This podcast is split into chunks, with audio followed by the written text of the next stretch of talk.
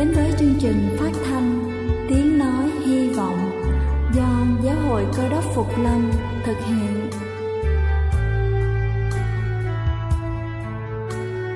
Kính thưa quý vị, Đức Chúa Giêsu trước khi Ngài về trời đã ban cho các môn đệ của Ngài một điều răn mới, đó là họ phải yêu thương nhau như chính tình yêu mà Ngài đã dành cho họ.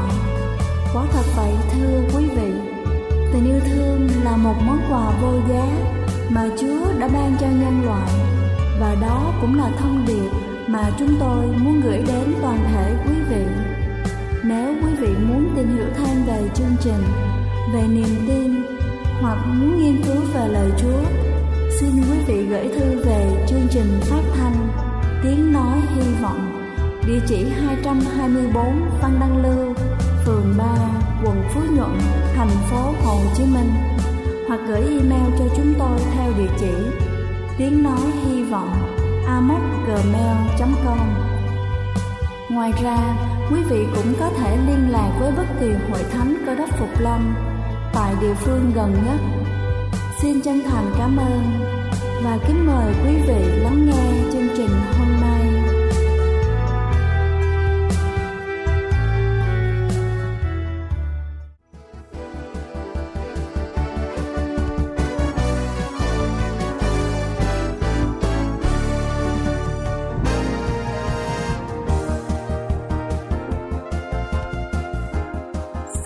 Kính chào quý vị khán giả thương mến, đến với đài phát thanh Tiếng Nói Hy Vọng buổi sáng hôm nay, tôi muốn gửi đến quý vị một câu chuyện về một người đàn ông luôn than phiền về gia đình và cuộc sống của mình. Câu chuyện với chủ đề cuộc sống không tệ như bạn nghĩ. Xưa có một người đàn ông nghèo sống cùng vợ, 5 đứa con trai và con dâu trong một gia đình nhà gỗ chật hẹp, vừa ẩm thấp vừa cũ kỹ. Cuộc sống thiếu thốn trăm bề khiến cho ông chán nản. Một hôm, ông quyết định đi tìm một nhà hiền triết để mong giúp đỡ.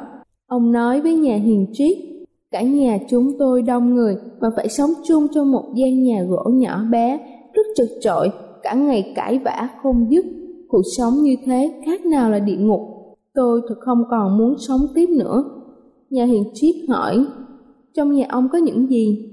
Ông ta đáp, nhà mình chỉ có một con bò, con dê núi và đàn gà. Nhà hiền triết liền bảo, ông chỉ cần làm theo cách của tôi, mọi thứ sẽ ổn cả thôi. Thì ra nhà hiền triết bảo ông về nhà rồi cho bò, dê và đàn gà vào sống chung. Có như thế ông mới thoát khỏi cảnh khó khăn này. Người đàn ông nghe trông rất ngạc nhiên nhưng vẫn đồng ý làm theo. Chỉ vài hôm sau, người đàn ông này lại chạy đến tìm nhà hiền triết và khổ sở than rằng, ông bày cho tôi cách quỷ quái gì, mọi chuyện không những không tốt lên mà chỉ thảm hại hơn thôi. Bây giờ nhà tôi thực sự biến thành địa ngục rồi, tôi thật không muốn sống nữa. Nhà hiền triết nói với người đàn ông, được rồi, thế ông về nhà, không cho gà ở chung nữa là được thôi. Không lâu sau, người đàn ông lại chạy đến tìm nhà hiền triết, vẫn bộ mặt buồn thảm đó. Ông vừa khóc vừa kể, con dê núi nhai hết mọi thứ trong nhà, làm cho cuộc sống của tôi trở thành ác mộng. Nhà hiền triết nhẹ nhàng nói, cho dê ra ngoài là được. Sau đó ông lại đến kêu ca với nhà hiền triết, con bò biến nhà tôi thành một cái chuồng bò rồi, người làm sao sống chung với súc vật được chứ. Nhà hiền triết khuyên, thế ông mau về nhà và cho con bò ra ngoài đi. Ít hôm sau, ông nhà nghèo lại chạy đến lần nữa. Với vẻ mặt tươi tỉnh hơn, ông nói với nhà hiền triết, cảm ơn ông đã giúp tôi tìm thấy cuộc sống ngọt ngào.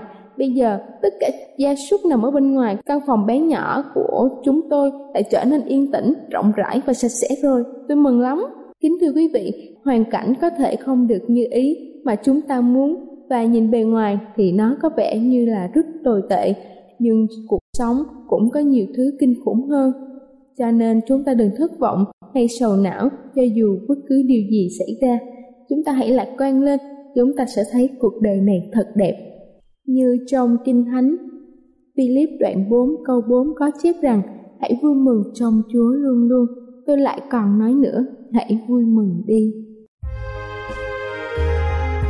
Đây là chương trình phát thanh Tiếng Nói Hy Vọng do Giáo hội Cơ đốc Phục Lâm thực hiện.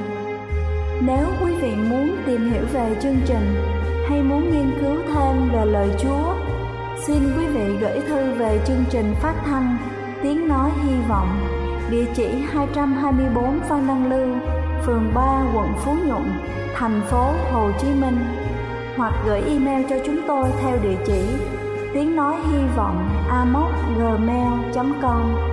Ngoài ra, quý vị cũng có thể liên lạc với bất kỳ hội thánh Cơ đốc Phục Lâm tại địa phương gần nhất. Xin chân thành cảm ơn và kính mời quý vị tiếp tục lắng nghe chương trình hôm nay.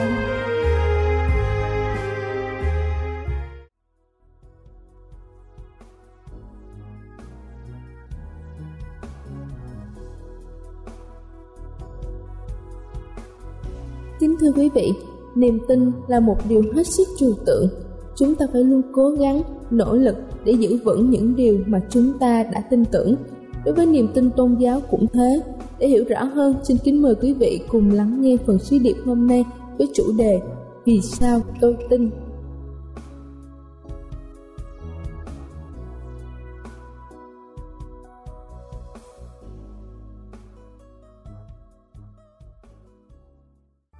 Có bao giờ quý vị được một người bạn nào đó hỏi quý vị rằng vì sao quý vị tin Đức Chúa Trời hay không?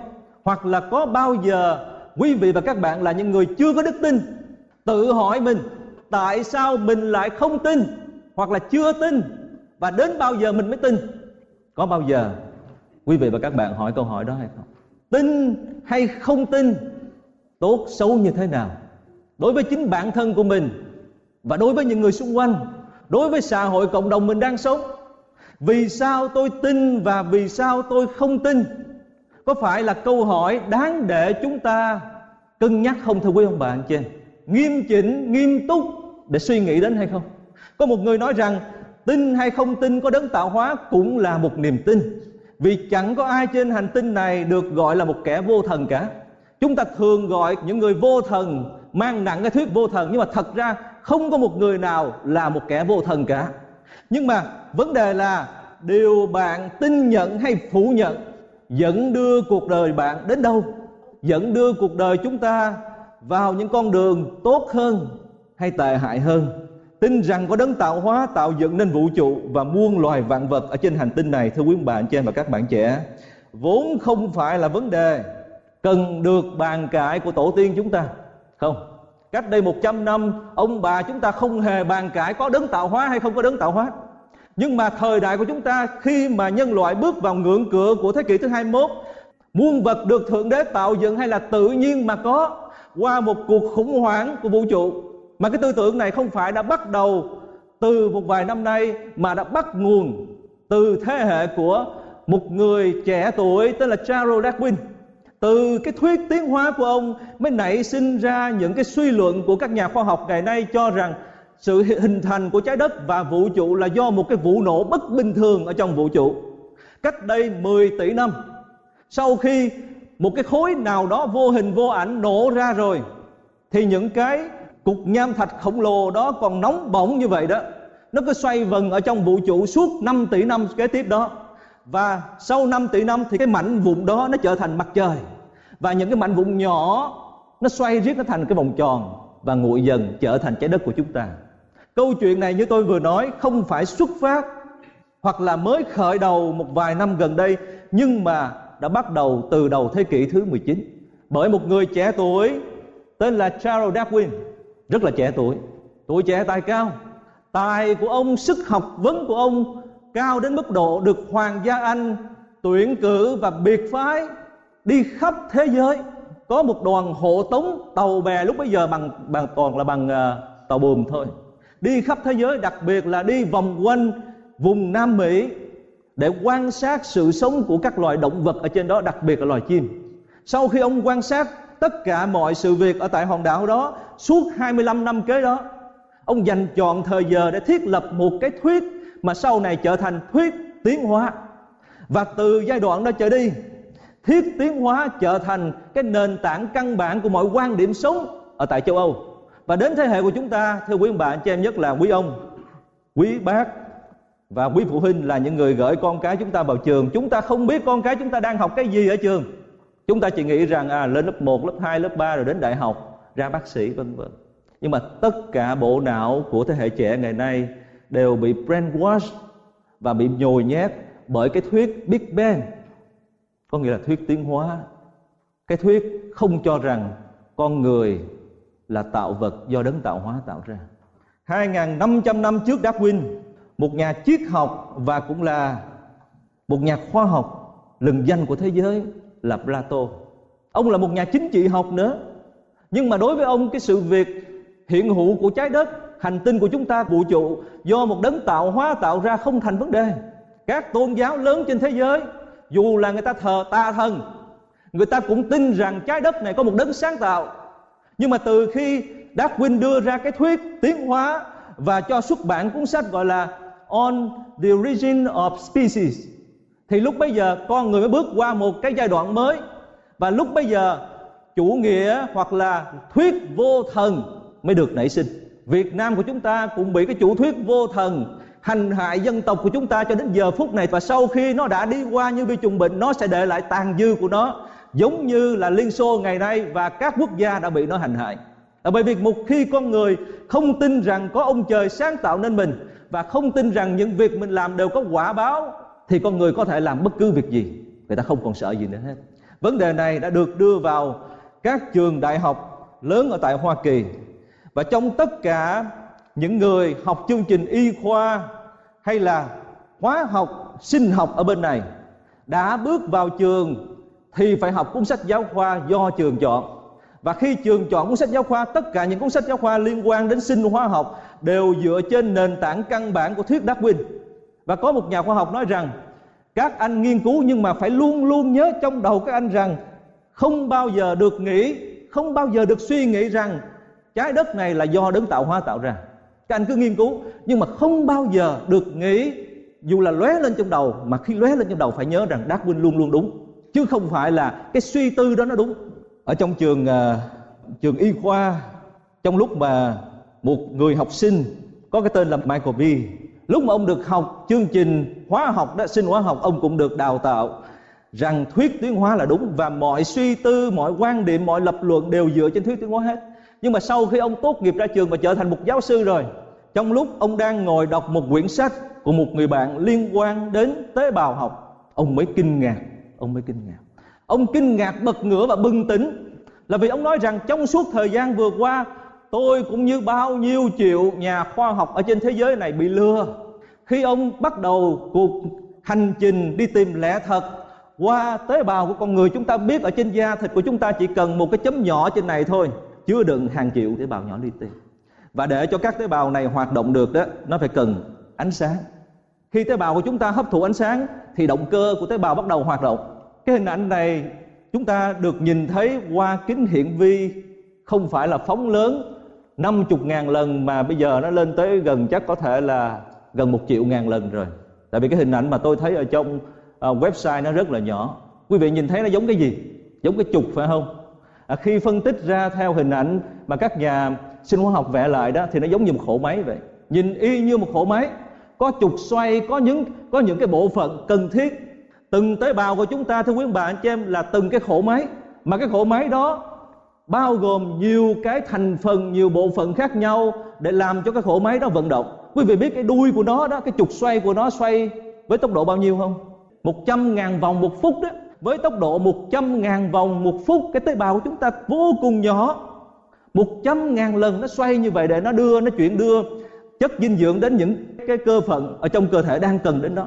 Và tất cả mọi cái hoạt động trong cơ thể của chúng ta, theo các nhà khoa học nói, từ cách chúng ta nhìn, cách chúng ta nói, lúc chúng ta ăn, lúc chúng ta hôn nhau vân vân, tất cả đều nhờ sự vận hành của các tế bào trong cơ thể của chúng ta. Mỗi 3 giây cơ thể chúng ta bị chết 50.000 tế bào, và 50.000 tế bào khác được hình thành. Đó, cho nên cứ chết và rồi được hình thành. Khi mà nhà hóa học Michael, ông tìm ra cái hình ảnh này, quý vị thấy tinh vi không? Từng bộ phận một ở trong cái tế bào của chúng ta. Và khi ông nhìn thấy cái hình ảnh này, ông ngồi lặng thinh, không nói gì được nữa hết. Và ông cảm thấy rằng trong suốt thời gian vừa qua ông bị lừa. là bởi vì theo cái thuyết tiến hóa đó, chỉ có hai thực thể trong thế giới này mà thôi. Thứ nhất là matter, là vật thể. Thứ hai là energy. Và Darwin nói rằng nếu cho matter and energy, có nghĩa là năng lượng đó, thời gian đủ và môi trường đúng, nó sẽ tự tạo ra sự sống. Nhưng mà câu hỏi được đặt ra với Darwin và những nhà khoa học theo thuyết vô thần bây giờ đó, cái gì tạo ra 40 cái bộ phận ở trong cái tế bào, và cái gì tác động để nó lắp ráp lại với nhau? Các nhà khoa học nói rằng nếu mà các cái thành phần này bị lắp ráp một cách sai lệch đó, nó sẽ không tồn tại được, nó không làm việc được. Các nhà khoa học lập luận rằng theo cái thuyết tiến hóa, nếu cho vật thể và năng lượng thời gian, nó sẽ tự tạo ra sự sống. Nhưng mà câu hỏi được đặt ra, nó tạo ra sự sống để làm cái gì? Khi các nhà khoa học nghiên cứu về tế bào và nhìn sâu vào trong tế bào đó, người ta thấy trong đó có một cái chuỗi gọi là chuỗi DNA. Mà cái chuỗi DNA đó, nó là những cái nhiễm sắc thể được cấu tạo thành một cái chuỗi dài. Mà tôi nói quý bạn cho em trong bài giảng lần vừa rồi đó, cái chuỗi đó khi mà kéo ra nó dài từ mặt đất lên mặt trăng, và từ mặt trăng trở về mặt đất. Nó là cái chuỗi ghi nhận những tín hiệu, và những tín hiệu đã tạo nên cá tính của chúng ta, con người của chúng ta, sắc mặt của chúng ta, độ cao của chúng ta. Tất cả là vì muốn truyền tải một cái thông điệp. Cho nên câu hỏi mà các nhà khoa học lập ra đó là tại sao trong những tế bào lại có chuỗi DNA, và có chuỗi DNA để làm cái gì? Nếu không phải chuỗi DNA đó được một đấng thông minh khôn sáng tạo ra để muốn gửi đến con người một cái thông điệp. Vì vậy mà một nhà hóa học khác, cũng là một nhà triết học, ông nói như thế nào? Ở trong những thế hệ trước, hoặc là thế kỷ thứ 19 đó, lúc đó người ta chỉ biết ở trên trái đất này hoặc là trong con người chỉ có hai thứ như tôi vừa nói quý ông bà anh chị em, là năng lượng và vật thể mà thôi. Nhưng mà bước qua thế kỷ thứ 21, khi mà bao nhiêu phát minh của khoa học và bao nhiêu phương tiện tối tân của khoa học được hình thành đó, thì người ta biết thêm một thực thể vô cùng quan trọng khác là thông tin. Và tôi muốn đặt trong tư tưởng của quý ông, quý bà, nhất là quý ông là những người đọc sách nhiều đó, chúng ta ham thích, am tường về các loại sách khoa học. Chúng ta thử đặt câu hỏi tại sao lại có một thông điệp được đặt ở trong chuỗi DNA của chúng ta, với lý do gì thưa quý bà chị em? Chúa cho những người con thông minh sáng dạ của Ngài là những nhà khoa học tin kính Chúa đã khám phá ra rằng ở trong DNA của chúng ta có thông tin của Đức Chúa Trời. Chúa muốn gửi chúng ta một cái thông điệp rất là quan trọng rằng phải có đấng tạo hóa tạo ra loài người. Ngày nay thưa quý ông bà anh chị em, người ta tạo ra những cái thiết bị rất là tân tiến để có thể thu những cái làn sóng mà người ta nghĩ rằng từ các hành tinh xa xôi trong vũ trụ muốn truyền đạt đến trái đất. Con người chỉ có thể hiểu được những thông điệp khi và chỉ khi con người nghe bằng cái cách mà hành tinh đó muốn chúng ta nghe. Vậy thì cái kết luận đó là chúng ta muốn nghe tiếng nói của Đức Chúa Trời, chúng ta phải nghe theo cái cách mà Ngài muốn chúng ta nghe. Sợ gì mà chúng ta không tìm được Đức Chúa Trời là vì chúng ta cứ đòi nghe theo cái cách của chúng ta muốn nghe. Cũng giống như cái radio mà nó không có những cái tần số thì không thể nào bắt được cái tần số cần phát đến nó được. Trong lời của Chúa, sách Ê-sai đoạn 55 câu 9, lời Chúa phán như thế nào? Vì trời cao hơn đất bao nhiêu thì đường lối của ta cao hơn đường lối các ngươi, ý tưởng ta cao hơn ý tưởng các ngươi. Vì trời cao hơn đất bao nhiêu, trời cao hơn đất bao nhiêu thưa quý bà anh chị em? Cái hành tinh mà xa nhất ở trong vũ trụ chúng ta đã thấy chưa?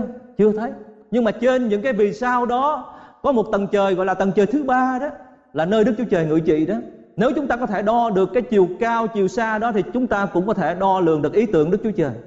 Nhưng mà vì chính chúng ta không thể nào đo lường được ý tưởng của Đức Chúa Trời, cho nên Đức Chúa Trời phải đến thế gian này.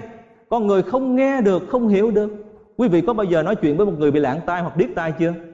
Con cái loài người như là đàn chiên đi lạc vậy đó. Lạc ở trong tư tưởng của mình, sai lạc, lạc lầm, tự mình đi tìm hướng đi cho mình. Lầm lạc ở trong cuộc đời này, không thể nào tìm được đấng tạo hóa. Vì vậy mà đấng tạo hóa phải đến với thế gian này. Ngài đến thế gian này, Ngài không đến như là một ông khổng lồ đứng cao bằng cái ngọn Hy Mã Lạp Sơn, mà Ngài đến bằng cái thân hình phải nói là thấp nhất và xấu nhất.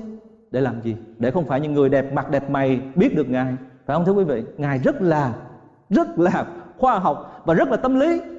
Chúa đến trong chuồng chiên máng cỏ để những người hiện tại đang cũng sống cái đời sống chuồng chiên máng cỏ, hoặc là những người homeless đó, có thể nhận ra Ngài yêu thương họ như thế nào. Chúa tuyệt vời, Chúa tuyệt vời. Ở trong bài thánh ca Above All, Chúa trên tất cả, nhưng mà Chúa chọn đến thế gian này và chọn cái vị trí thấp hơn tất cả, thấp hơn tất cả. Để làm gì? Để những người thấp nhất ở trong hành tinh này, dưới hành tinh này, những người mà không còn lối thoát nữa có thể chạm được Ngài.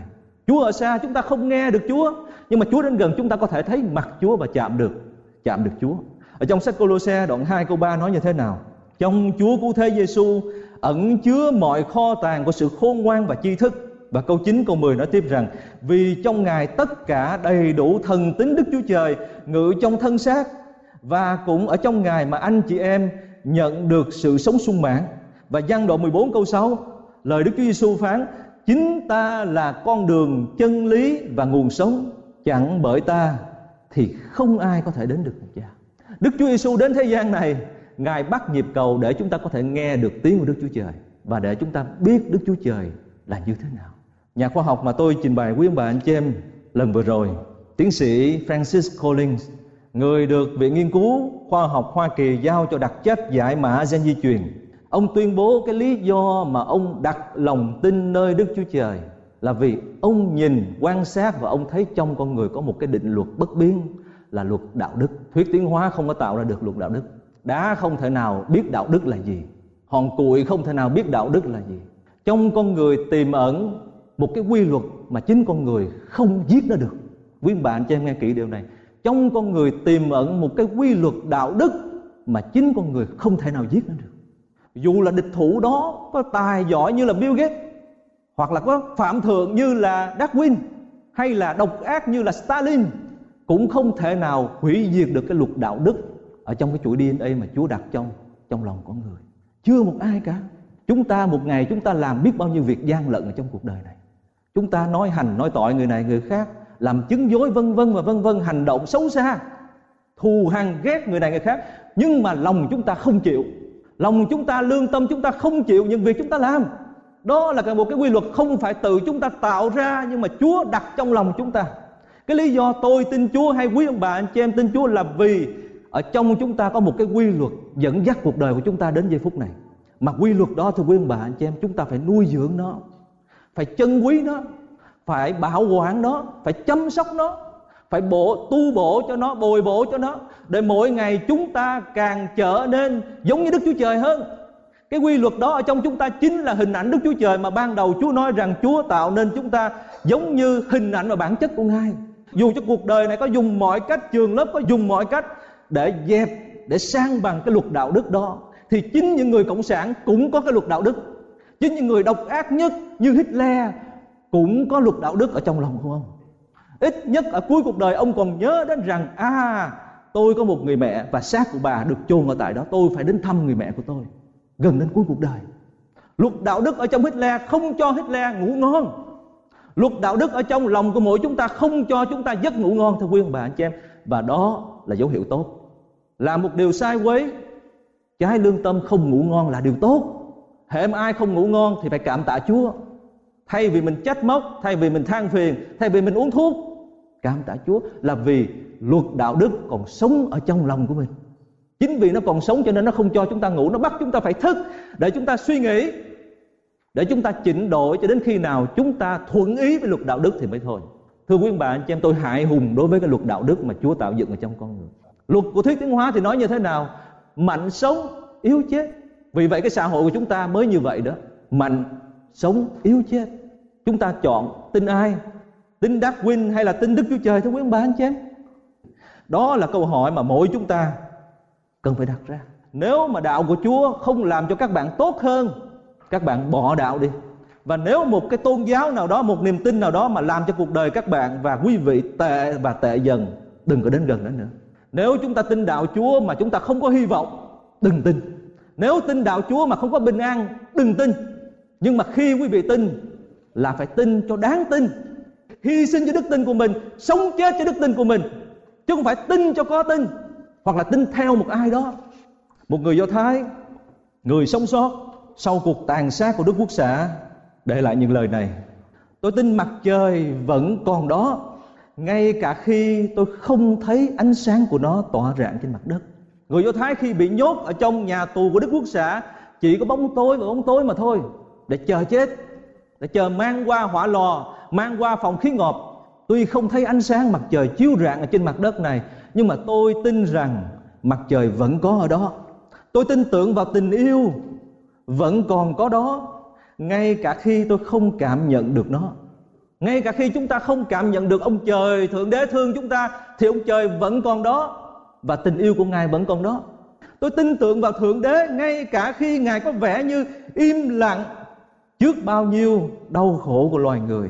Tiến sĩ Francis Collins, khi mà ông còn là một sinh viên thực tập ở tại một bệnh viện, tiếp xúc với những người tín đồ Cơ Đốc có đức tin, một bà cụ hỏi: bác sĩ tin cái gì?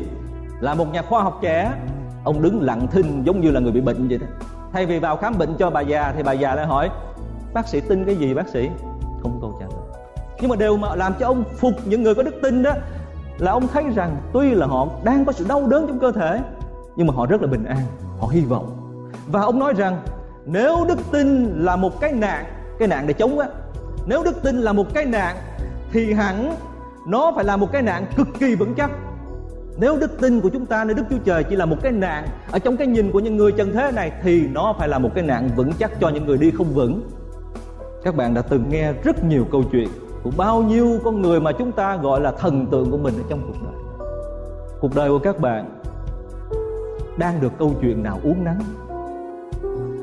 Các bạn muốn ước mơ trở thành nhân vật nào, giống như ai? 2000 năm trước có một vị vua. Trên tất cả các vị vua ở trong thế gian này, Ngài từ một con người giàu có vô kể vô hạn chọn trở thành một cậu bé nghèo nàn hơn tất cả mọi người nghèo trong thế gian này. Và người thiếu niên này lớn lên cũng có một ước mơ. Như bao nhiêu người trẻ của chúng ta, như bao nhiêu các bạn đang ngồi ở đây, cậu thiếu niên này không ước mơ một ngày nào đó mình sẽ đứng trên đỉnh núi cao thống trị cả thế giới này. Nhưng mà ước mơ của cậu bé này đã được quỳ dưới chân con người để lau chùi những vết nhơ cho con người. Cậu bé này tên là Giê-xu. Ước mơ các bạn là gì? Là tốt nghiệp đại học, ông này bà nọ trở thành những tiến sĩ, những nhà bác học. Trở thành ai? Để làm gì? Để hưởng thụ, để vinh váo với cuộc đời, để khoe rằng ta có cái này, ta có cái khác. Các bạn có sự lựa chọn buổi sáng hôm nay.